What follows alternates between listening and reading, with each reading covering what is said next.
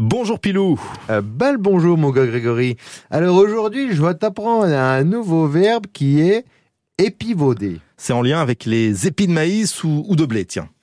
Pas du tout. D'accord. Tiens, au passage, un épi de maïs. Sais-tu comment on dit ça en sartois Je sais pas, épivaudé peut-être Oh, t'es joueur, toi. Hein non, non, non, non, non. On dit une bosselle pour l'épi de maïs. Mais revenons à épivauder.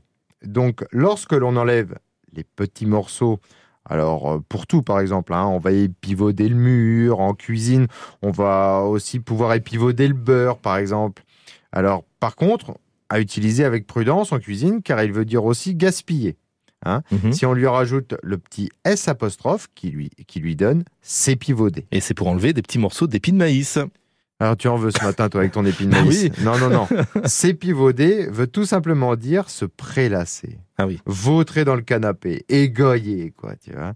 Hein, euh, je lui trouve un petit côté un petit peu hautain, mais qui apporte une certaine classe, tu vois. Quand tu Mhm. dis je vais aller m'épivauder. Ouais, bah c'est vrai, tiens, je vais le réutiliser quand je vais aller me prélasser maintenant, puisque j'ai un grain, non pas de maïs. Merci beaucoup Pilou, à bientôt Euh, point trop d'épivaudage quand même. hein. à tout bientôt mon gars Grégory.